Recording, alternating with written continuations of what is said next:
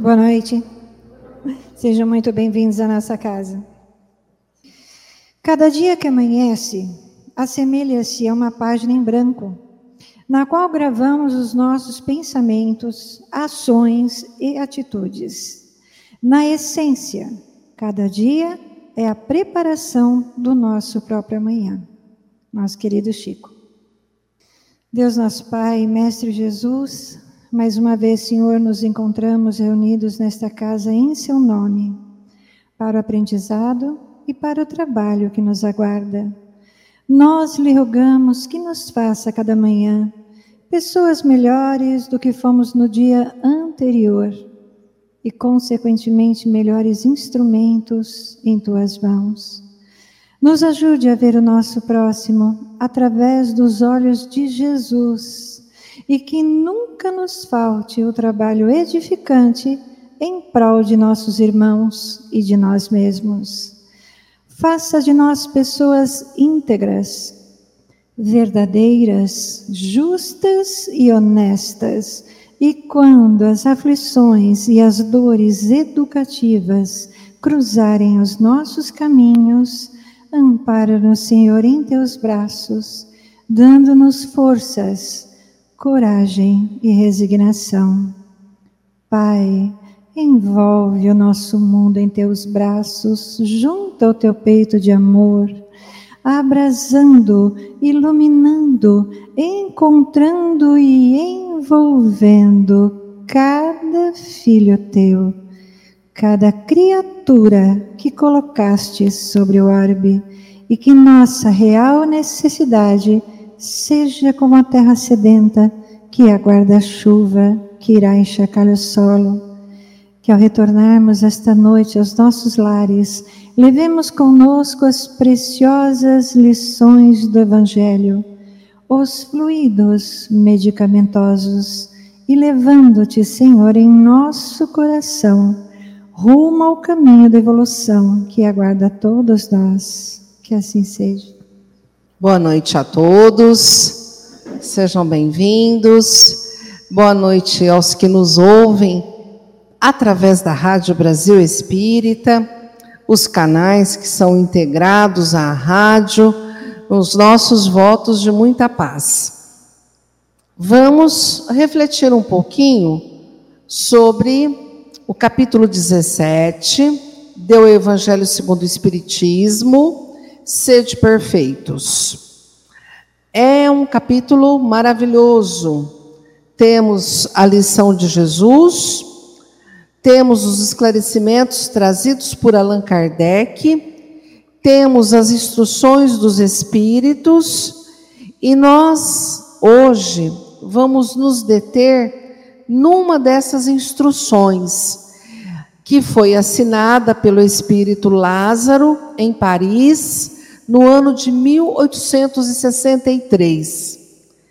É, para todos que nos ouvem, para os que estão à distância, através do Facebook, da Rádio Brasil Espírita, o que será que nos chama a atenção?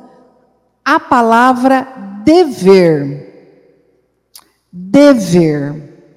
Porque esta lição do Evangelho chama-se o dever. Então, nós começamos a pensar assim no significado. Quando eu estava estudando essa lição, eu precisei ir ao dicionário e procurar o significado de dicionário.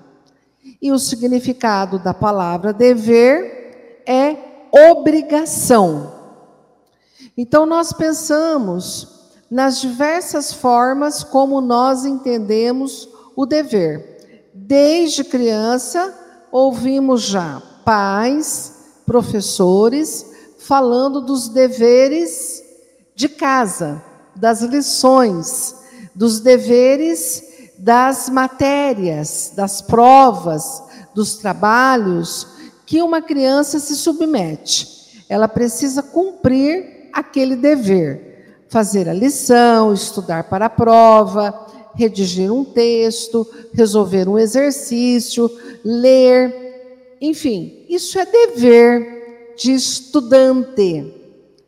Depois, nós começamos a ingressar um pouquinho mais no campo dos deveres da profissão, muitas vezes deveres de filhos, de pais, de mães que nos tornamos, deveres é, de cidadão, sim, porque em cada ambiente que nós vivemos, existe regulamentos da qual nós precisamos cumprir com o nosso dever de cidadão. Mas ainda não é esse dever. Os espíritos, eles explicam claramente que no, no Evangelho segundo o Espiritismo, na lição que nós vamos estudar, o dever não é o que as profissões impõem, mas sim o dever moral. E aí o que, que nós vamos fazer então?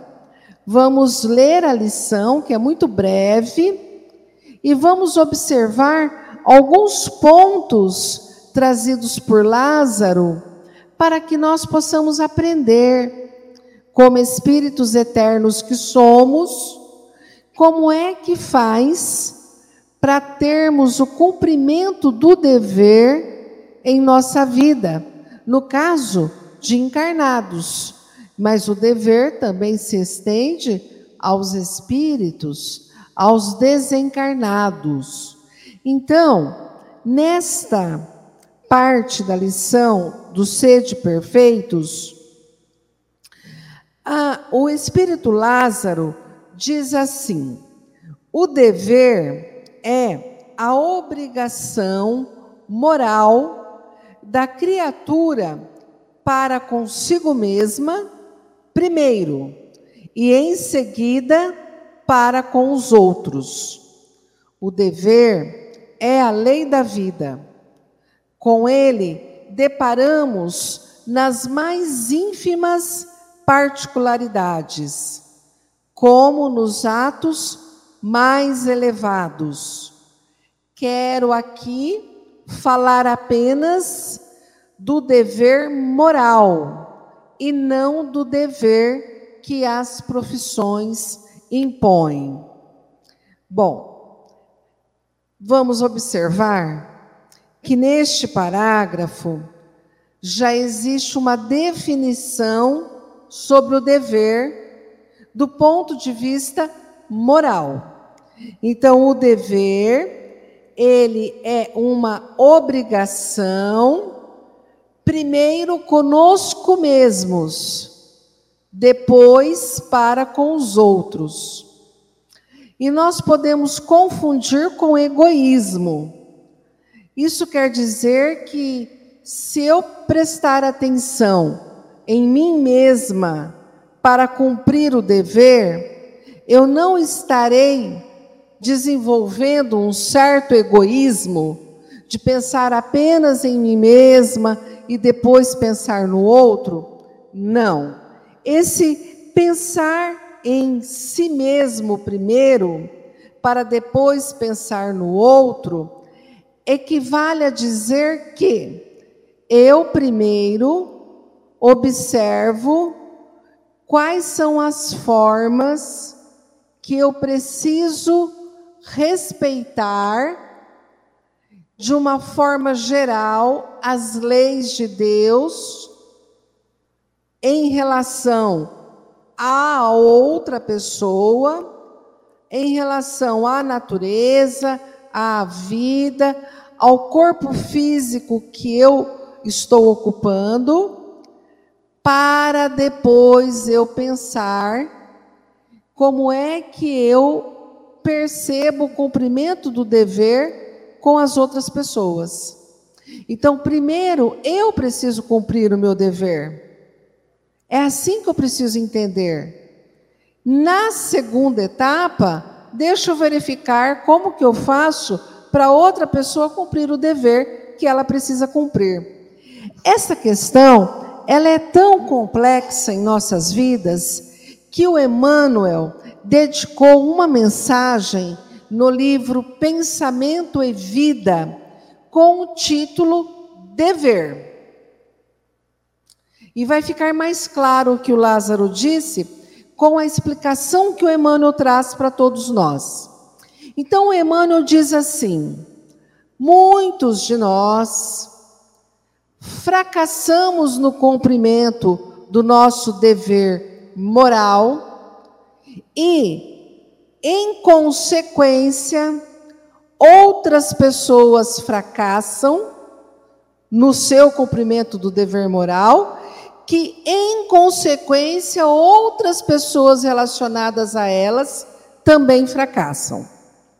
E esse fracasso, muitas vezes, ele se dá dentro de uma encarnação, com o tempo, às vezes, de anos, e nós retornamos à vida espiritual sem conseguir resultados bons não só para nós no campo do nosso dever moral, mas também para aqueles com a qual sofreram os reflexos da nossa ação.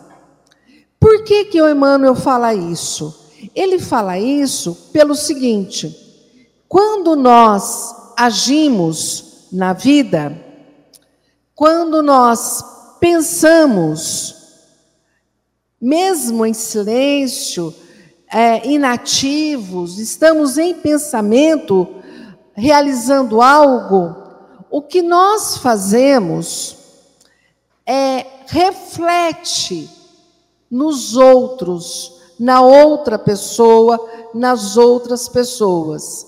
Então, eu posso ter uma capa de bondade, mas as minhas ações serem prejudiciais ao próximo.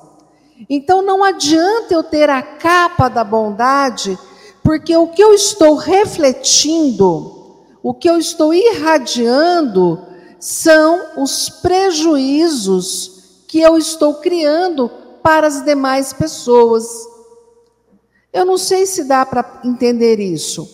Por exemplo, eu posso negligenciar com os meus deveres no campo da família, da profissão, da minha vizinhança, e aparentemente eu estou agindo de forma correta, mas não estou. Eu estou negligenciando com os meus filhos, ou com o meu esposo, ou com a minha esposa, e tenho as consequências disso.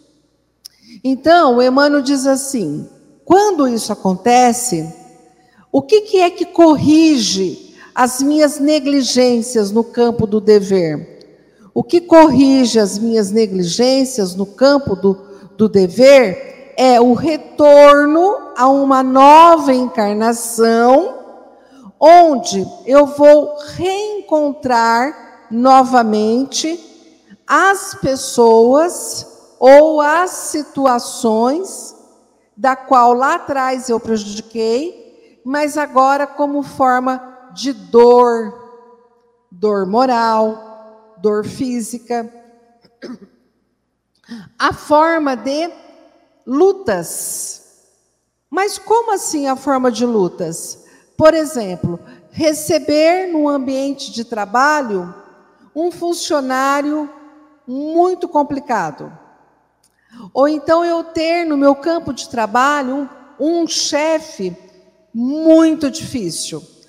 Ou então eu ter um pai muito problemático. Ou então eu ter um filho muito complicado. Perceberam? Então, quando as situações assim acontecem em nossa existência, ela está diretamente relacionada a uma falha que eu tive na outra encarnação no campo do dever moral. Olha, moral. Não é profissional, é moral. E aí, o Emmanuel diz assim para todos nós: que essa forma de reviver numa nova encarnação com as pessoas ou com as condições da qual nós podemos corrigir os nossos rumos, fará com que a nossa consciência comece a aprovar o nosso desenvolvimento no campo do dever. Ou seja, eu falei lá atrás, mas desta vez eu recebo nos meus braços aquelas pessoas que foram os motivos da minha falha e da qual eu prejudiquei. Agora sim, eu vou corrigir, a minha consciência vai registrar, a minha razão vai dizer, agora você está agindo corretamente, e eu me liberto de um problema no campo do dever e aprendo a cumprir o meu dever moral. Eu me lembro que nós conhecemos um senhor que tem acho que dois filhos adotivos foi o que nós vimos, muito deficientes. Eles têm os dois apresentam vários problemas mentais gravíssimos, mas gravíssimos. São quatro filhos, nós encontramos três, né? Então, ele adotou quatro crianças que hoje ele educa, cuida com amor, com carinho. Mas esse pai, ele apresenta alguns problemas psíquicos, porque, é, assim, a gente conversa com ele, ele está falando de uma história triste, dando risada. Aí ele acaba de dar risada, ele ameaça chorar. Aí ele para de chorar, ele começa a dar risada de novo. Então ele tem vários problemas dentro dele também. E nós tivemos assim uma reflexão e o Marco pôde me dizer o seguinte: eles cinco estão retornando nesta encarnação como forma de expiação para se reeducarem em relação aos atos que cometeram os cinco juntos, sendo que o pai hoje foi um dos principais protagonistas das ações criminosas, e hoje o próprio pai convivendo, irradiando seus pensamentos, suas emoções, seus sentimentos, acorda dentro de si os atos anteriores, fazendo com que, mesmo acertando nesta encarnação, ainda sente uma imensa culpa no campo do dever que não cumpriu. Percebem? Então ele está já trabalhando incessantemente essa correção junto com os filhos, mas mesmo assim, o sentimento de culpa é proeminente, aparece com muita intensidade em seu coração ainda. É por isso que Lázaro diz assim: o dever é a obrigação moral da criatura para consigo mesma, primeiro, e em seguida para com os outros. Então nós temos que pensar assim: diante das leis de Deus, diante daquilo que nós estamos aprendendo no Evangelho de Jesus, é um dever moral meu agir de uma certa forma e não agir de uma outra forma. Então, esse dever quem tem que cumprir primeiramente sou eu. Mas diante de do quê? Diante das leis de Deus. Porque nós vamos ver que o sentimento de dever ele está diretamente vinculado à nossa consciência, ao nosso exercício da razão e ao nosso livre arbítrio. Certo? Por isso que é complexo. Por isso que nós precisamos meditar sempre na função que a mensagem do Evangelho tem para nós e como nós adquirimos determinadas iniciativas ou não em relação a nós mesmos. Isso chama-se dever moral. E aí, o espírito Lázaro diz assim: na ordem dos sentimentos, o dever é muito difícil de cumprir-se, por se achar em antagonismo com as atrações do interesse e do coração. Não tem testemunhas às suas vitórias e não estão sujeitas à repressão suas derrotas. O dever íntimo do homem fica entregue ao seu livre arbítrio. O aguilhão da consciência, guardião da probidade interior, o adverte e sustenta, mas muitas vezes mostra-se impotente diante dos sofismas da paixão. Finalmente, fielmente observado, o dever do coração eleva o homem. Como determiná-lo, porém, com exatidão? Onde começa ele? Onde termina?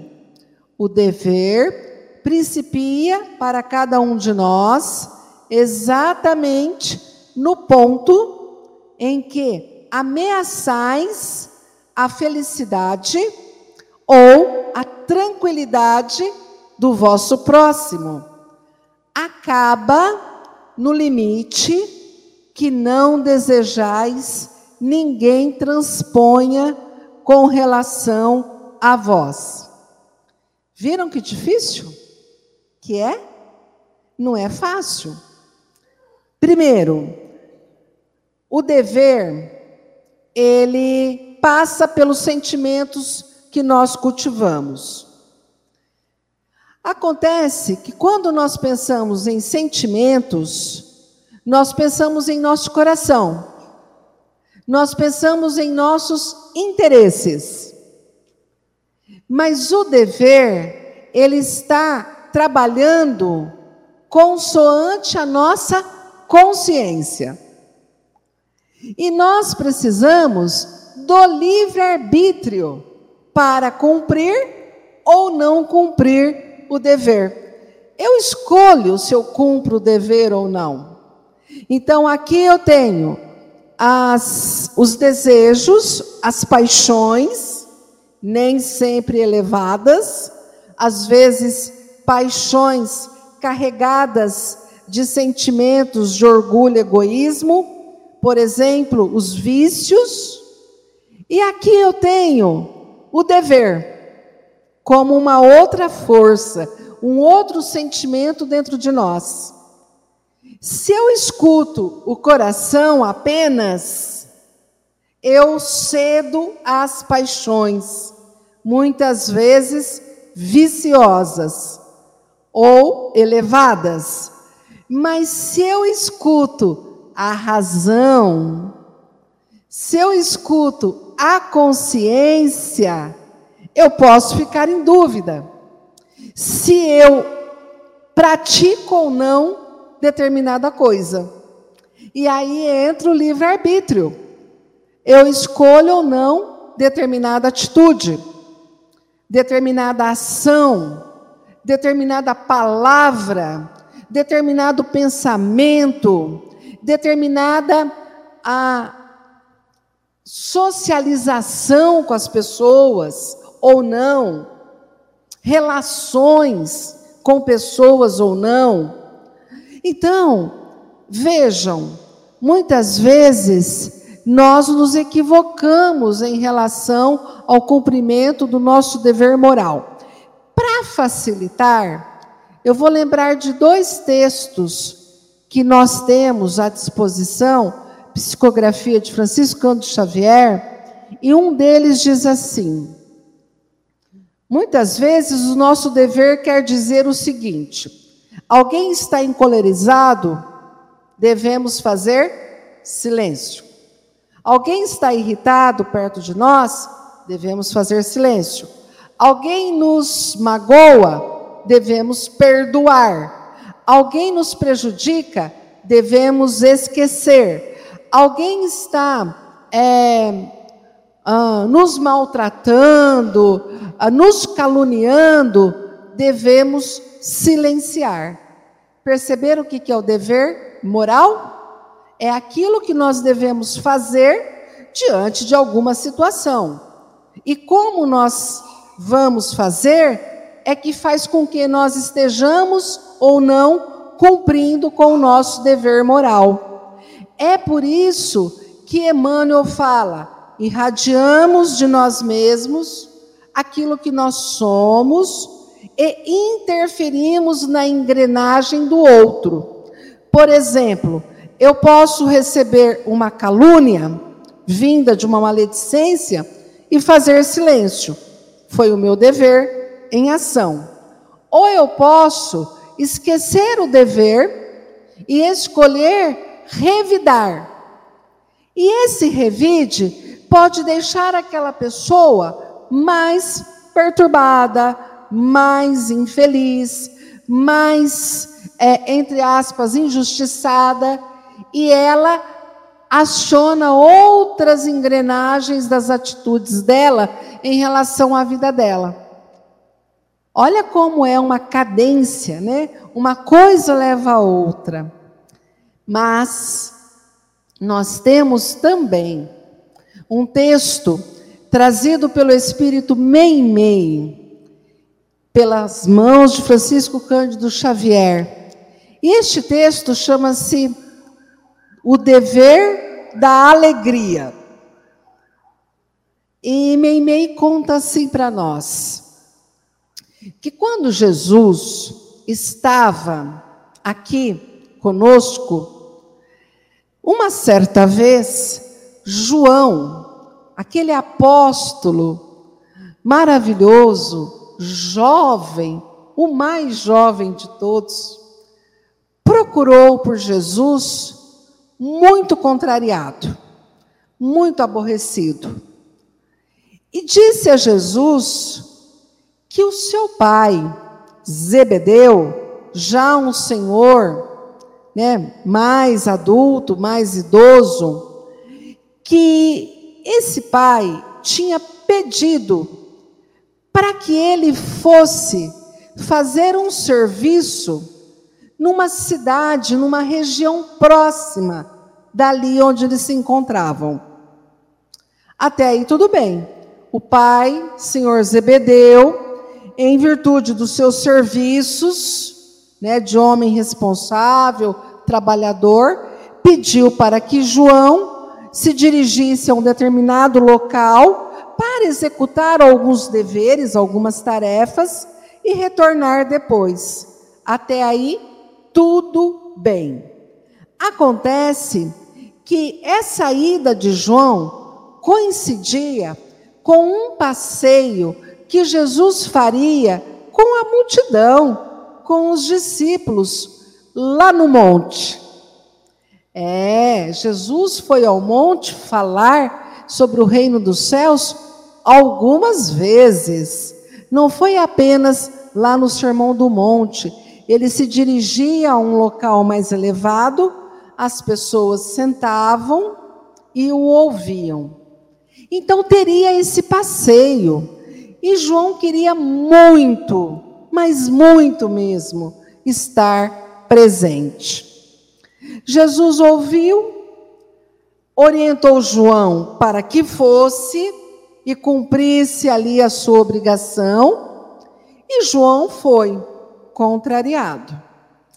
Ele foi, ficou quatro dias nessa região, voltou, contrariado demais, aborrecido, a ponto de seu pai, Zebedeu, sensível às características do filho João, ficar preocupado com o filho, ficar assim, um tanto quanto cismado, contrariado também, entristecido por ver o filho daquelas condições.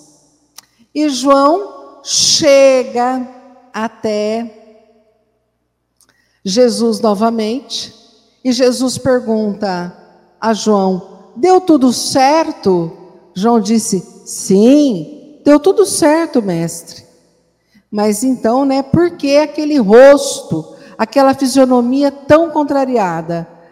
Ah, e aí Jesus pergunta: Mas o que você agora deve fazer?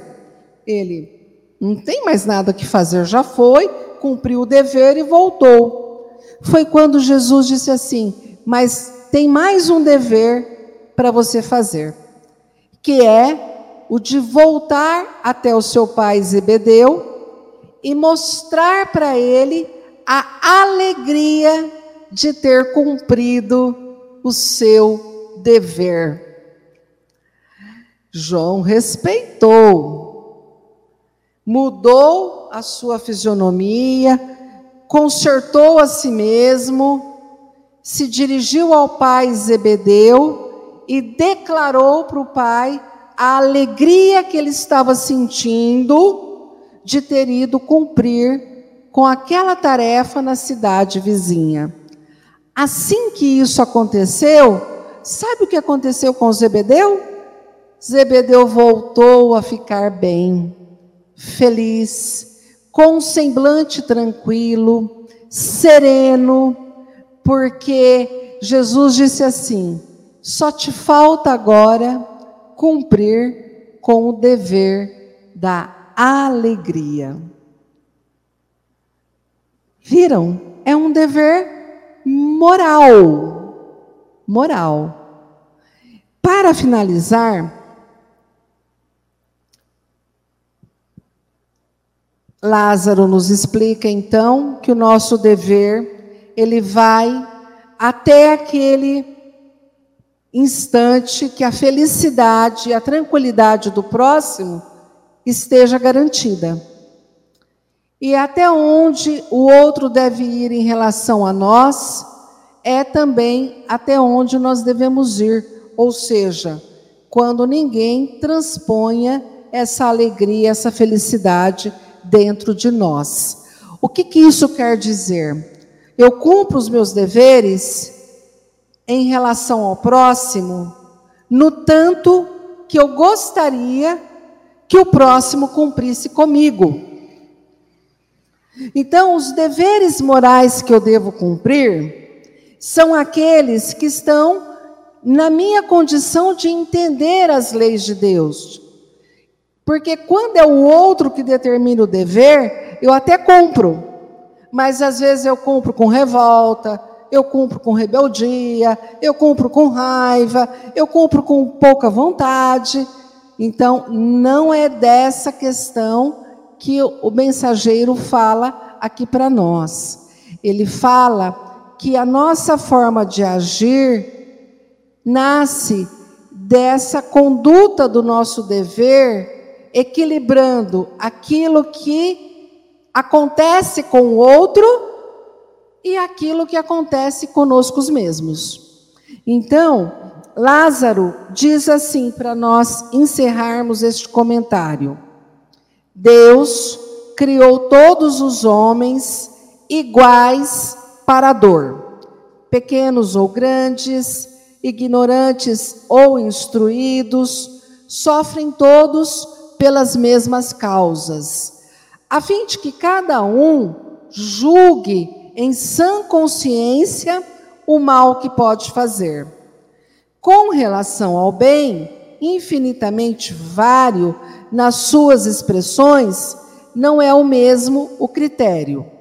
A igualdade em face da dor é uma sublime providência de Deus, que quer que todos os seus filhos instruídos pela experiência comum, não pratiquem o mal, alegando ignorância de seus efeitos. O dever é o resumo prático de todas as especulações morais. É uma bravura da alma que enfrenta as angústias da luta. É austero e brando, pronto a dobrar-se às mais diversas complicações. Conserva-se inflexível diante das suas tentações. O homem que cumpre o seu dever ama a Deus mais do que as criaturas e ama as criaturas mais do que a si mesmo. É a um tempo juiz e escravo em causa própria. O dever é o mais belo laurel da razão, descende desta como de sua mãe o filho. O homem tem de amar o dever, não porque preserve de males a vida, males aos quais a humanidade não pode subtrair-se, mas porque confere à alma o vigor necessário ao seu desenvolvimento. O dever cresce e irradia sob mais elevada forma, em cada um dos estágios superiores da humanidade. Jamais cessa a obrigação moral da criatura para com Deus. Tem esta de refletir as virtudes do eterno, que não aceita esboços imperfeitos porque quer que a beleza da sua obra resplandeça a seus próprios olhos. Lázaro, Paris, 1863. Então vamos com calma, porque nós estamos em cada encarnação amadurecendo o cumprimento do dever em nós mesmos. A ponto de um, um dia, no futuro, nós refletirmos a beleza de Deus em nossas atitudes, em nossa forma de ser, pensar, de agir. É claro que leva um certo tempo, mas nós precisamos confiar no futuro. Nós estamos todos os dias recebendo de Deus a oportunidade de nos melhorarmos, de nos aprimorarmos, de sermos amanhã melhores que hoje e hoje melhores que ontem. É muito importante refletirmos sobre os deveres que nós temos que cumprir não primeiramente diante dos homens, mas primeiramente diante de Deus. Isso é muito importante nós sabermos. Isso não está ligado ao outro, o cumprimento do dever. Está ligado entre nós e Deus. Sempre assim. Muita paz para todos nós. Muito obrigado aos que nos ouvem pela Rádio Brasil Espírita, pelo Facebook. Fiquem todos com Deus.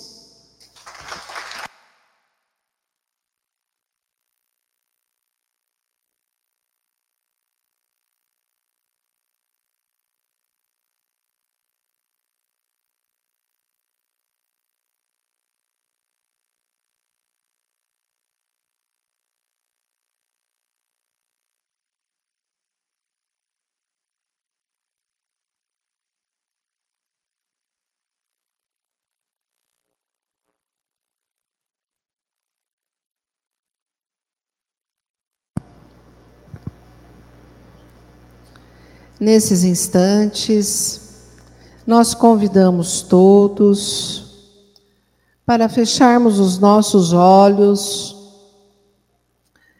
e observarmos a presença espiritual em nossas vidas do nosso Pai Celestial. Muito obrigado, Senhor por nos encontrarmos reunidos em nome de Jesus, estudando, aprendendo sobre o seu Evangelho. Muito obrigado aos amigos espirituais, aos nossos anjos de guarda. Senhor da vida, nós te suplicamos, envie os bondosos trabalhadores da seara de Jesus a nos auxiliar, trazendo-nos a esperança, a fé, a força, a coragem, a paciência, o bom ânimo. Senhor Jesus, nosso Pai Celestial, que nós possamos ser amparados nos momentos mais difíceis de nossa vida, aqueles em que nós devemos testemunhar as nossas conquistas íntimas, Senhor Jesus, sossega os nossos corações diante dos anseios, muitas vezes descabidos, da nossa alma. Perdoa-nos, Senhor, as nossas rogativas, um tanto quanto incoerentes, com a felicidade que o nosso Pai Celestial nos proporciona diariamente de viver, de trabalhar, de assistir aos que sofrem, de perdoar, de amar, de sermos amados, de compreender, de sermos compreendidos. Senhor Jesus, ajude-nos a entender a vida através dos seus olhos, da sua bondade, do seu amor. Mestre, nós também te suplicamos para aqueles que estão nos lares, os nossos familiares, os nossos amigos, aqueles que se julgam nossos adversários. Queremos te rogar, Jesus, em benefício dos hospitais, dos sanatórios, dos educandários, das igrejas, das ruas. Senhor Jesus, ampare a todos que o Senhor possa envolver as autoridades, os governantes, os trabalhadores, os operários, os que estão servindo nas diversas formas de viver aqui na terra. Nós te suplicamos em benefício de todos, para que tenhamos mais paz em nossos corações para que tenhamos mais amor em nossas palavras, em nossos gestos, em nossos pensamentos, em nossas atitudes. Envolve-nos, Jesus, no seu amor, hoje e sempre.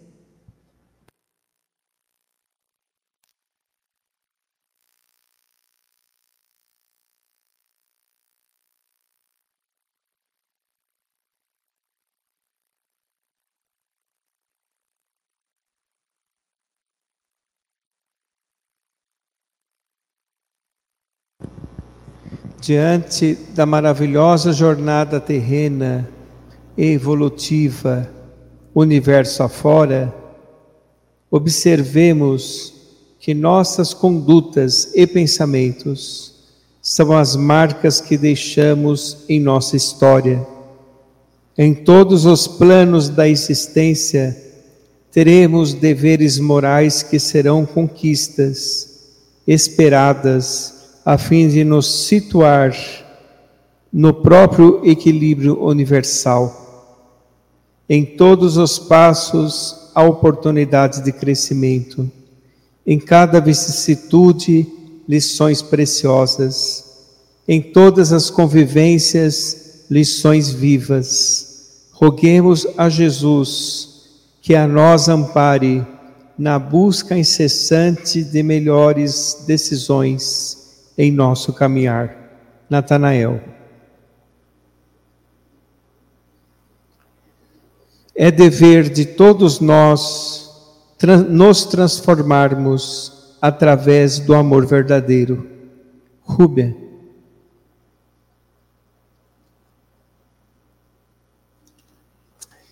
Muito bem.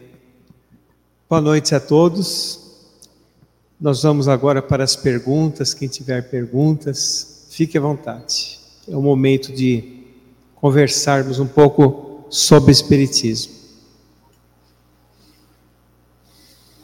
Alguma pergunta? Não? Então tá bom. Vamos fazer então a prece, em seguida a irradiação e desceremos para o passe.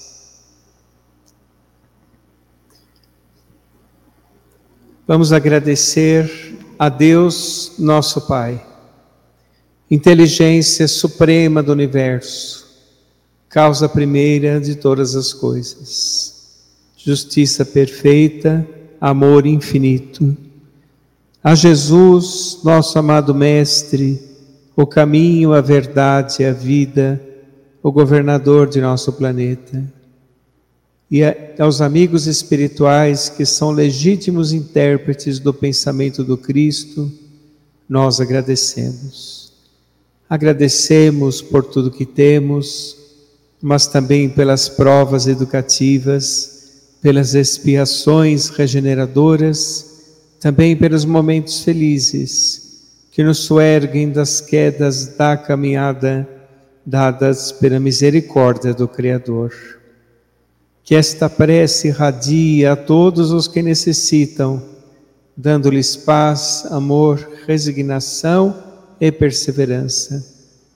Pedimos perdão a Jesus por nossas imperfeições por nossos equívocos, nossas falhas e inconstâncias.